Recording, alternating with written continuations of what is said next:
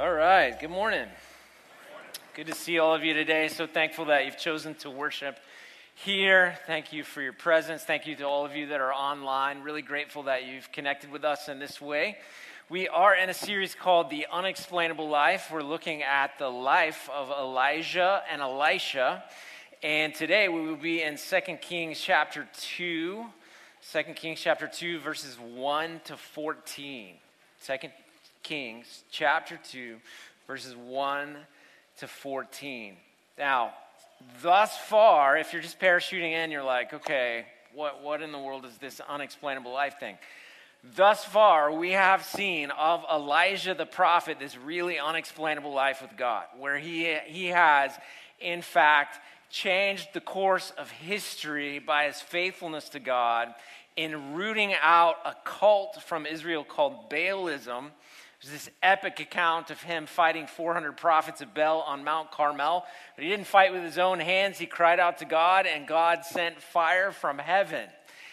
Crazy story, unexplainable.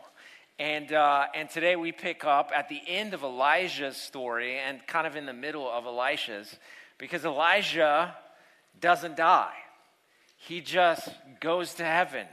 And that is also unexplainable. So let's take a look at all this. If you would stand with me, if you're our guest, we say this phrase, the very words at the end of the main text reading, just to uh, distinguish God's word from my own. So it's 2 Kings chapter 2, 1 to 14.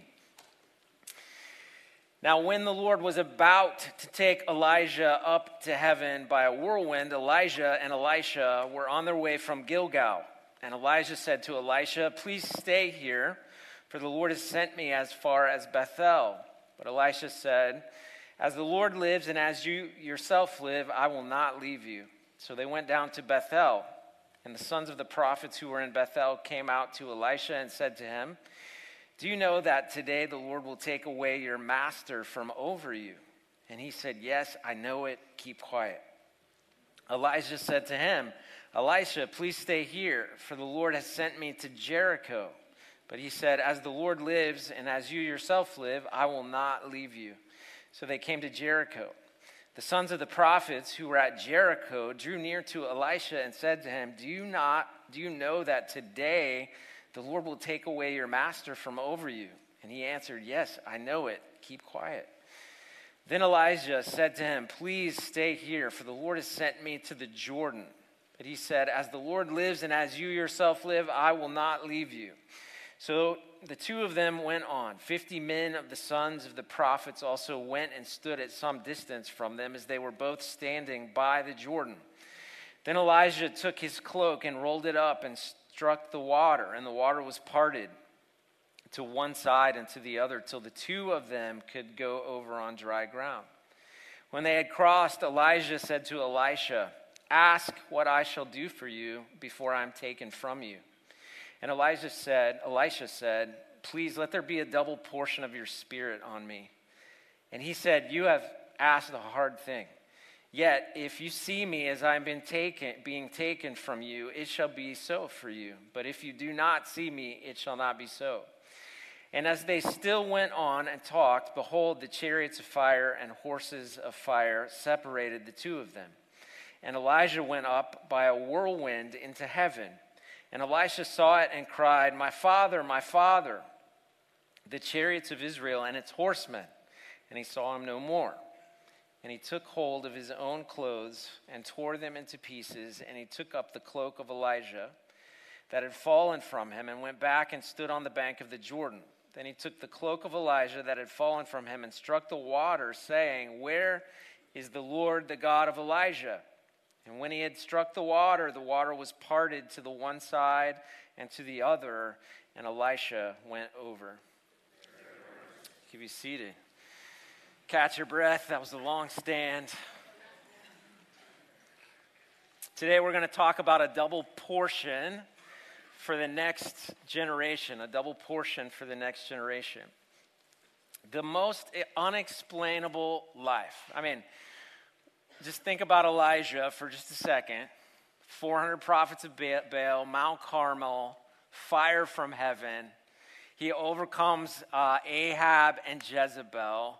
the Lord sustains him, gives him a new work to do to anoint Elisha, to uh, anoint two other kings in the region, and then he takes him up into heaven in a whirlwind.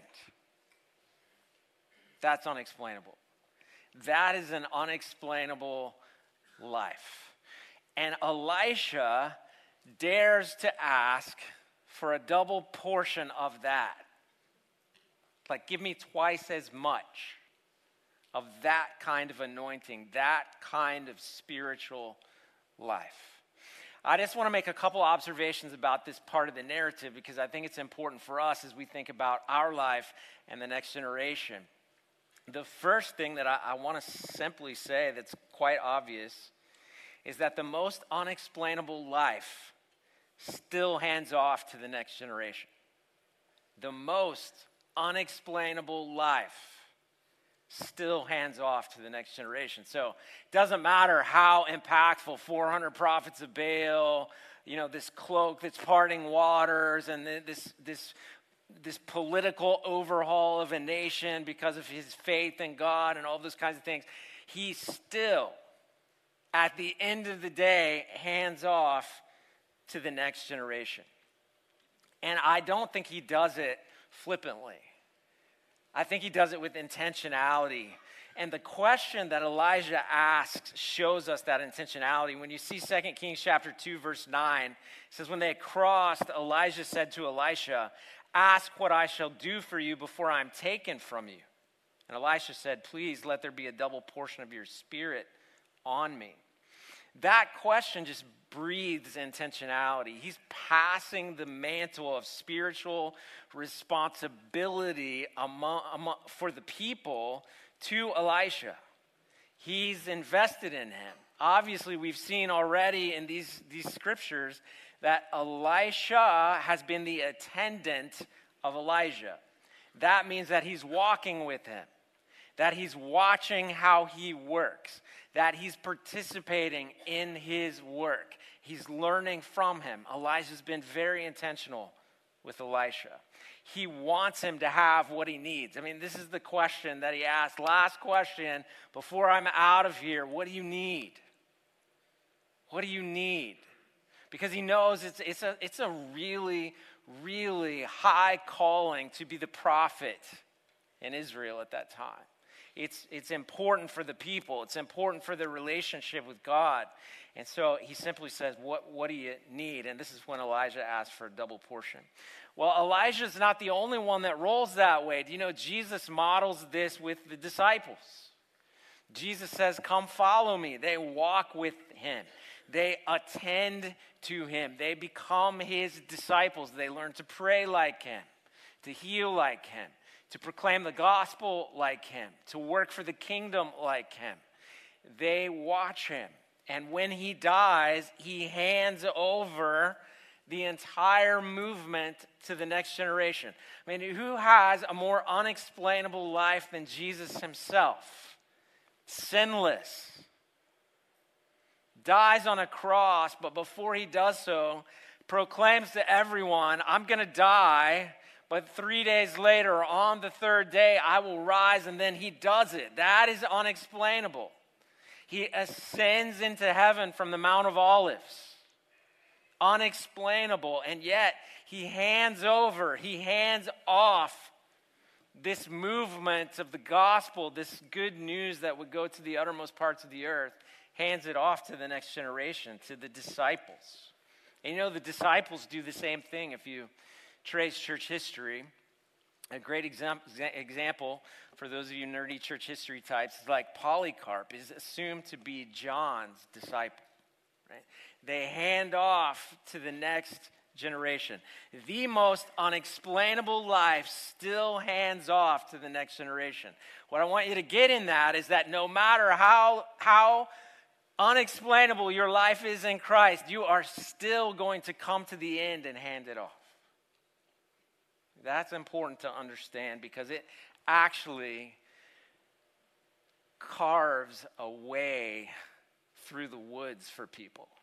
It helps us see, like, hey, this is what I need to be doing and where I need to be going because I'm going to hand this off someday. Both the Old Testament and the New Testament model this kind of intentionality. Psalm chapter 48, verse 12. I read this almost every time we go to Israel. Last day, we crawl up on the uh, ramparts and we're going to walk around the old city of Jerusalem.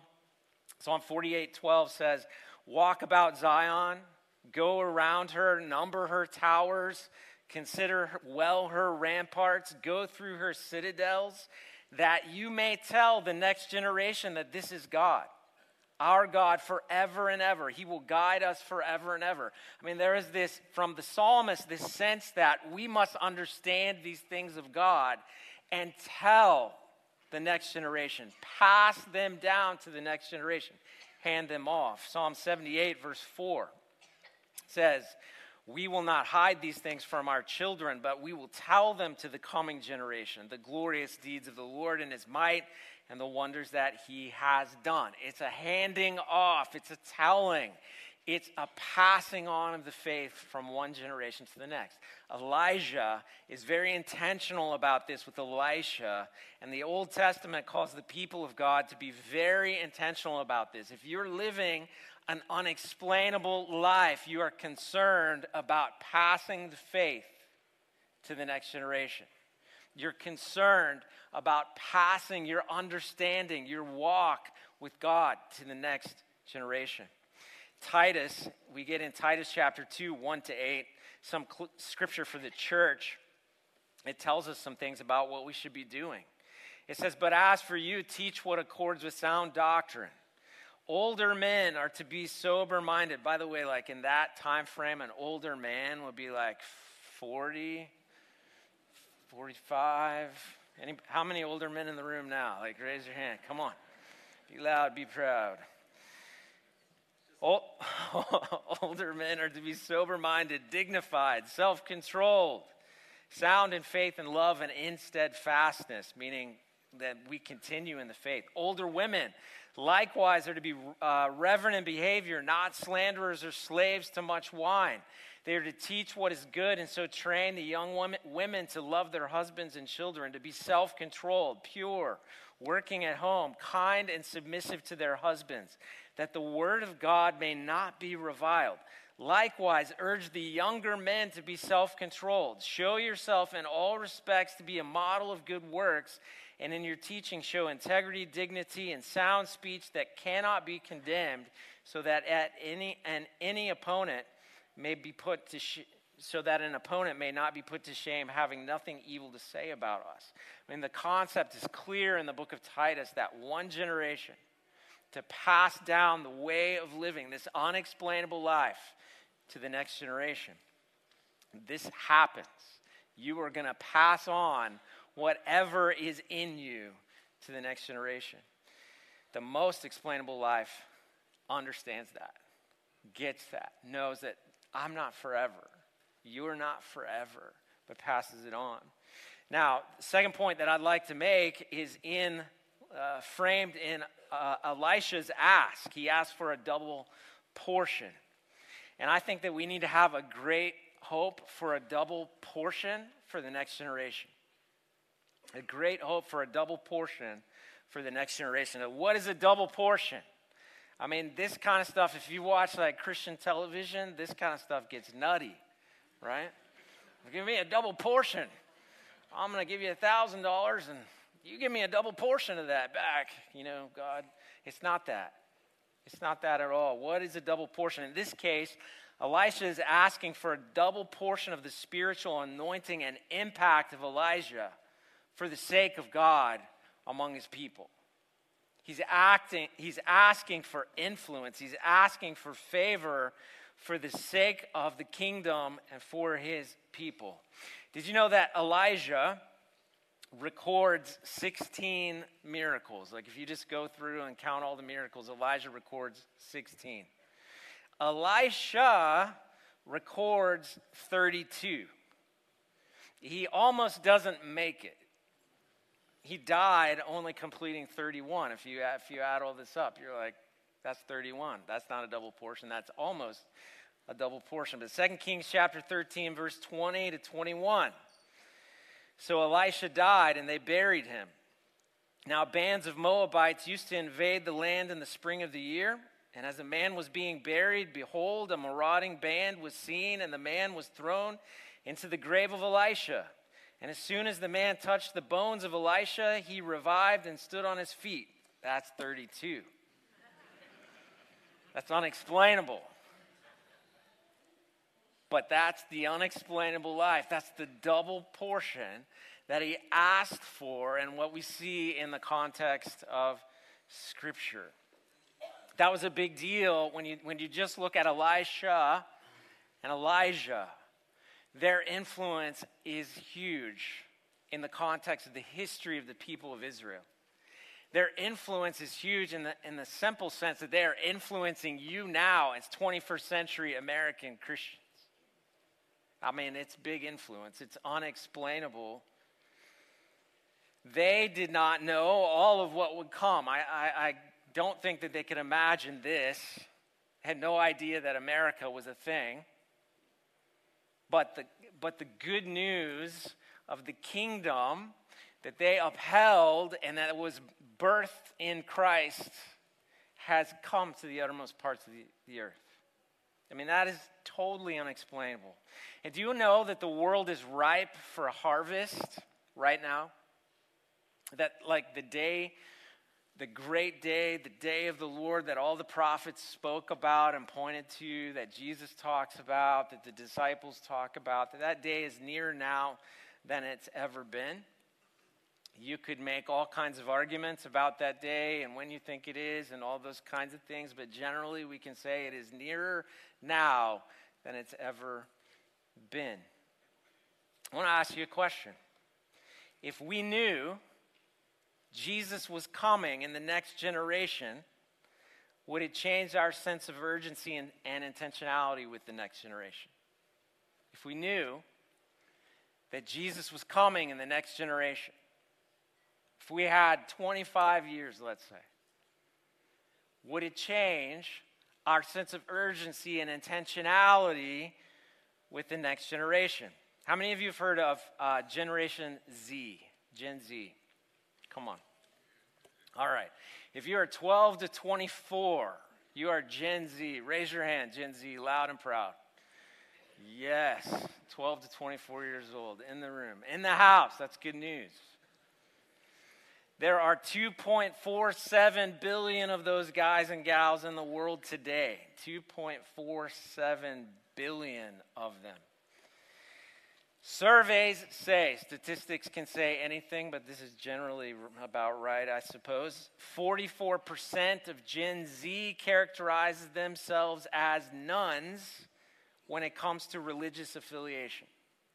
44% of Gen Z, people 12 to 24, would say that they're none when it comes to religious affiliation. Gen Z is a generation at risk when it comes to understanding the faith. Shane Pruitt said it this way Shane, Shane Pruitt has uh, an observation that he makes based on research called Four Generations of Fade. Listen to what it says. In generation one, parents don't make church or faith a high priority for kids. Generation one, let's just start there. Generation two, those kids grow up and make church less a priority for their kids. Okay, so generation one's kids, they, they, they didn't make it a big priority. Generation two comes along, those kids grow up, they make it less of a priority. Generation three, kids grow up and make church no priority for their kids. And in generation four, those kids grow up without a biblical knowledge of God. And that's how people groups who once knew God fall away from God completely in four generations. Right? So some work has been done to say perhaps perhaps the baby boomers were parents who don't make church a high priority. Perhaps Gen X, that's my generation, uh, we grew up and, uh, and we didn't we made church less of a priority Perhaps generation uh, the millennials is Gen 3, they grow up and make church no priority for their kids. And perhaps it is Gen Z that will suffer not having biblical knowledge of God at all. Perhaps. And you can see how very quickly, very quickly, a faith in a people group can fade.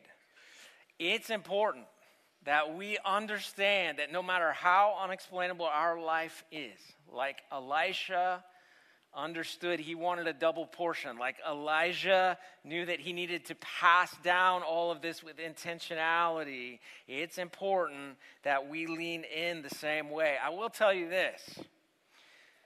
The number of 12 to 24 year olds that just raised their hands in our church is exciting. It's exciting. I'm so grateful. It's unique. Despite these statistics about Gen Z, I think God is raising up Elishas in Gen Z that will lead the church toward reaching a culture that's drifting further from Christ right now. Like, I have a great hope for that generation. Joel chapter 2, 28 to 29, it says, And it shall come to pass afterward that I will pour out my spirit on all flesh. Your sons and your daughters shall prophesy, your old men shall dream dreams, your young men shall see visions. Even on the male and female servants in those days I will pour out my spirit. Now, this has been fulfilled in Acts chapter 2 as the Holy Spirit was given at Pentecost. But I'm telling you, I believe God is still working in these ways these very days by His Holy Spirit. I think that people, old men and women close to God, are dreaming dreams. I think that young men and women have visions. And we need to intentionally invest in them.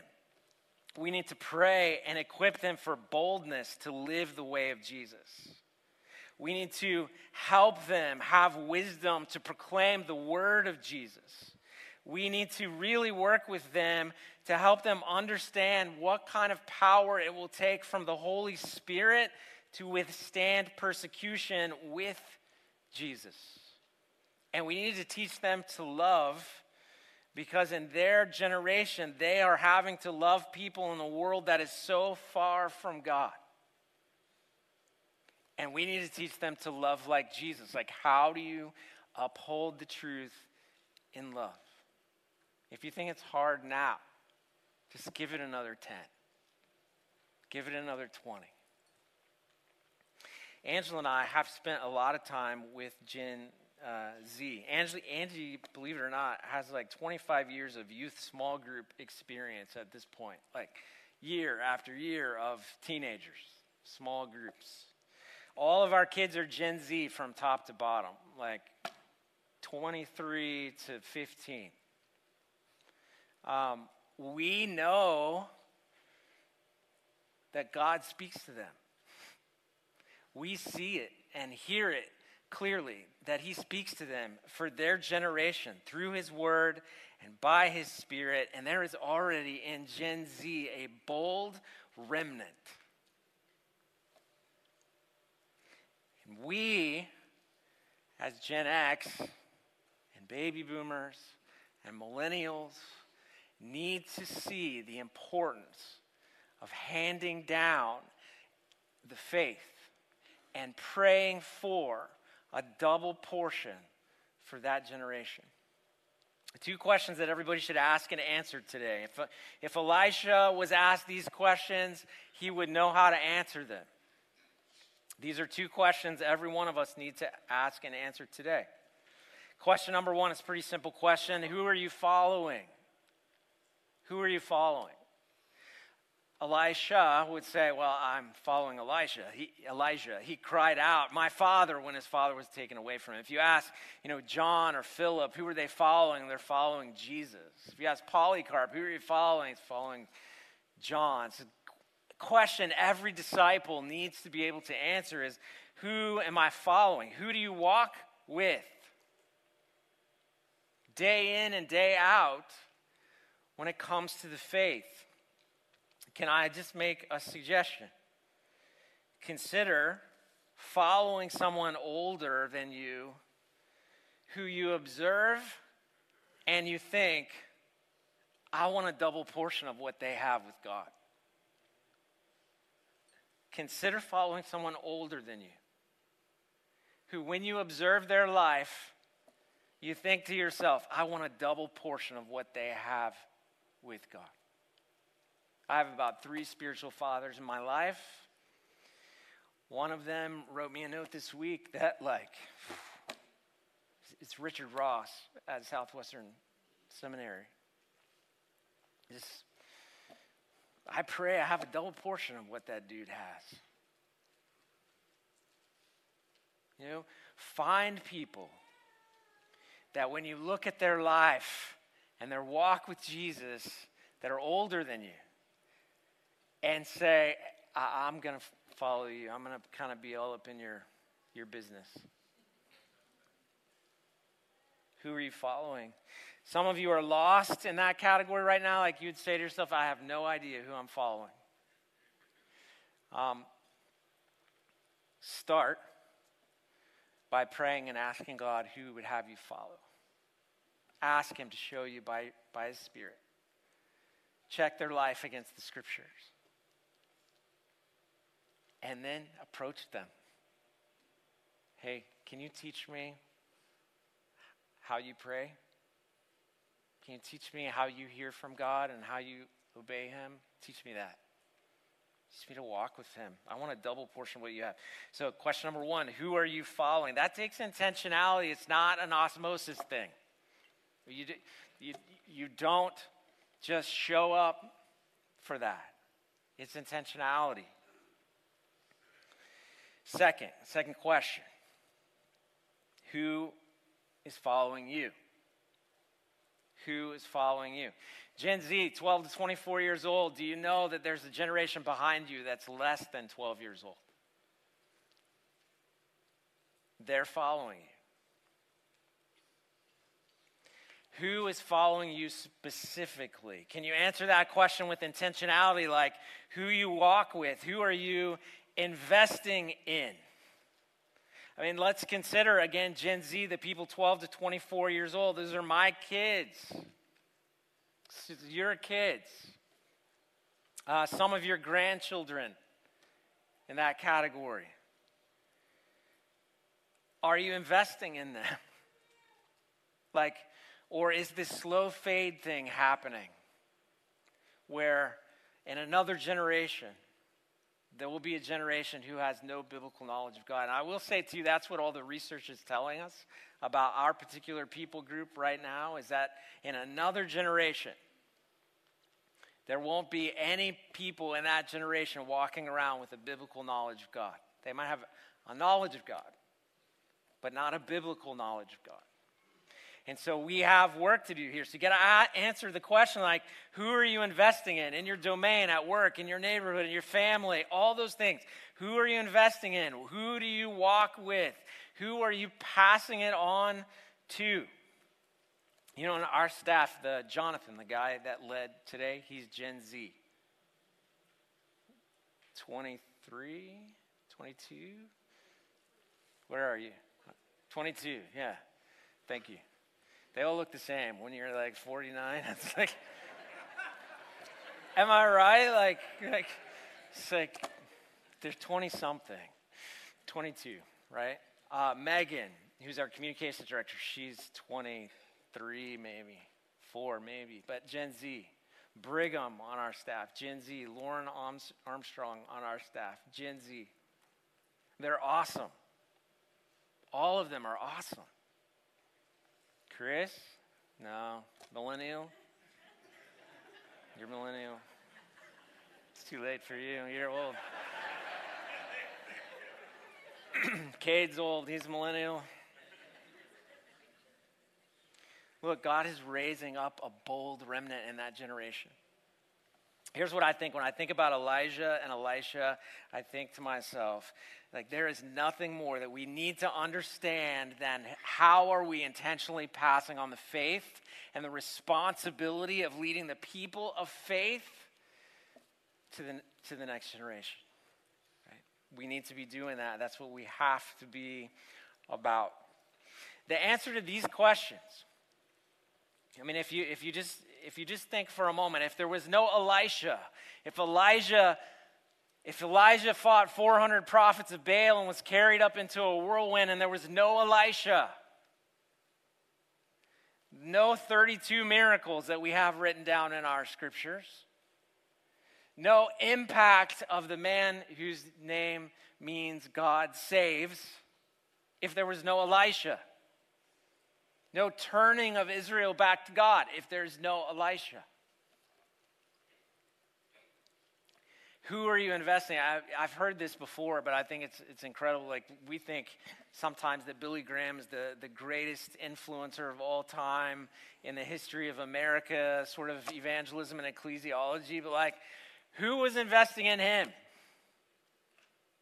You know, you just don't know who God is raising up, but we have to be faithful to invest in the next generation. Someone who's living the unexplainable life understands they still hand it off to the next generation and they pray their guts out with intentionality and purpose in action, work with their hands and their feet, that the next generation would have a double portion of what we have.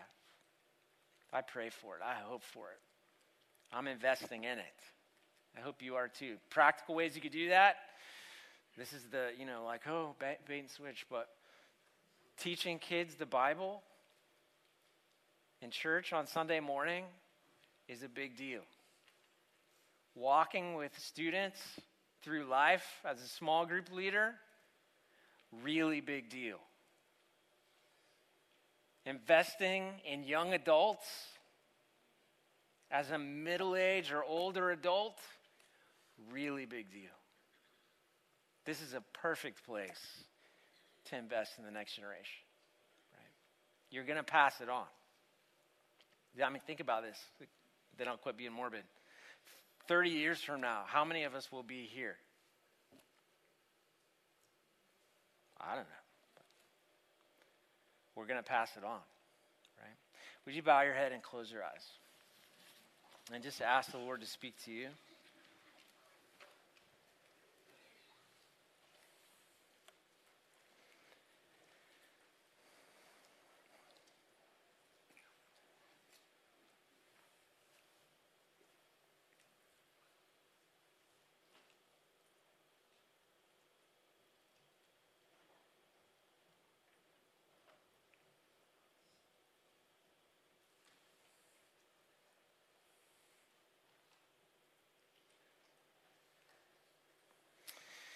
Father, we are grateful.